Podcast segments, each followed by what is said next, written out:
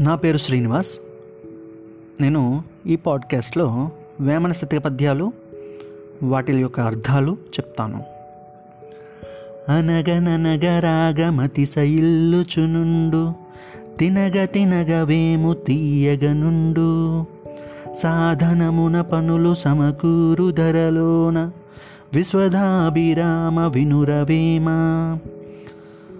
పాడగా పాడగా పాట మధురంగా ఉంటుంది. చేదుగా ఉండే వేప కూడా తినగా తినగా మనకి తీపిగా అనిపిస్తుంది. అట్లే ఈ భూమిపై ప్రయత్నంతో ఎటువంటి పనులైనా సాధించగలం. తల్లిదండ్రుల మీద దయలేని పుత్రుండు పుట్టనేమి వాడు గిట్టనేమి? పుట్టలోన చెదలు పుట్టవా గిట్టవా? విశ్వదాభిరామ వినురవేమ. తల్లిదండ్రులపై దయతో ఉండాలి. వృద్ధాప్యంలో వారిని దయతో ప్రేమతో ఆదరించాలి. అలా చేయని కొడుకు ఉన్నా లేనట్టే.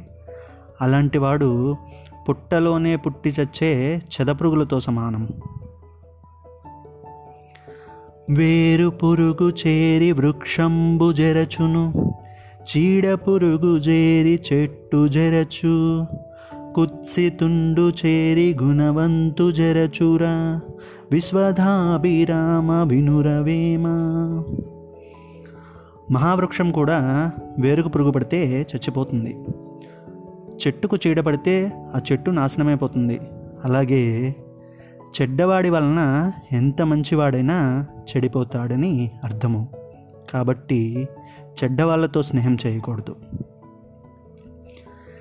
చిత్తశుద్ధి కలిగి చేసిన పుణ్యంబు కొంచెమైన నదియ కుదవగాదు విత్తనంబు మర్రి వృక్షంబుకునెంతో విశ్వధాభిరామ వినురవేమ. మంచి మనసుతో చేసిన పుణ్యం కొంచెమైనా భగవంతుని దృష్టిలో విశేషమైనదే. మర్రి విత్తనము చాలా చిన్నది. అది పెరిగి మహావృక్షం అవుతుంది కదా.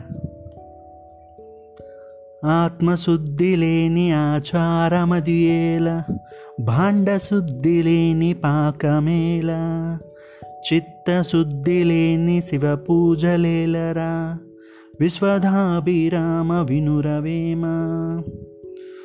మనసు నిర్మలంగా లేకుండా ఆచారాలు పూజలు పడించడం వల్ల ప్రయోజనం లేదు.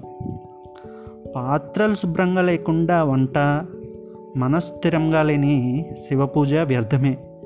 ఏం ప్రయోజనం ఉండదు.